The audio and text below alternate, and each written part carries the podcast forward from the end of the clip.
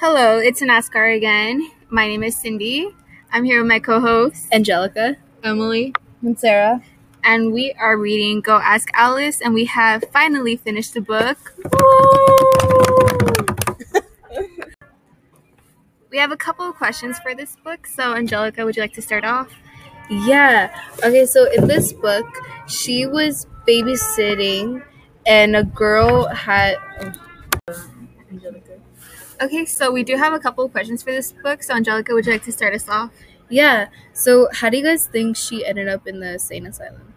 Okay, so um, she s- claims that somebody slipped LSD in her drink, but as I was reading about addicts, they tend to have schizophrenia, and it could have could have been herself. Like um, nobody necessarily could have been there. Like she could have made it up in her head. So she was just imagining. So she was just imag- She just imagined it. Yeah.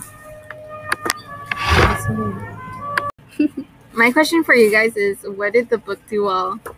it was really disturbing and honest and i think it just depicted um, mental illness and addiction really well Yeah, it didn't sugarcoat anything. you knew Hey, Emily, you have a question? Yeah, my question is do you guys think she should have been put into a mental institution or somewhere else like rehab or something? I think she should have been placed into rehab. I think a mental institution was really far because all she needed was help. Like she wasn't completely insane. yeah I feel like her parents um, didn't really realize her situation as they should have. So I feel like they should have put her to rehab to help her get over her addiction, over herself. Mm-hmm. yeah so i was gonna ask if any of you guys would recommend this book and to who I would to probably like high schoolers or young adults. Yeah, the book is definitely for that mature audience. Mm, yeah, I don't think like middle schoolers or kids would fully like grasp onto it and understand what she's going through. and i think adults should read it because it really shows like um, a teenager's Yeah, definitely. Yeah. Like parents Yeah. could adult like parents could understand, Understand. their kids. Yeah. And then teenagers can understand what drugs can really do. It's true also for awareness. Yeah. Mm-hmm. Mm-hmm.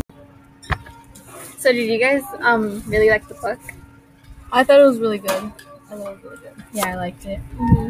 At first, I didn't really care for it, but then as I was reading through it, it made me l- look have a different view on it. I ended up liking it. Mm, yeah, in the beginning, like I was kind of bored with it because it just wasn't like getting too into details. But after like I read more into depth, like I ended up really liking it. five Mm-hmm. out of five How about a five?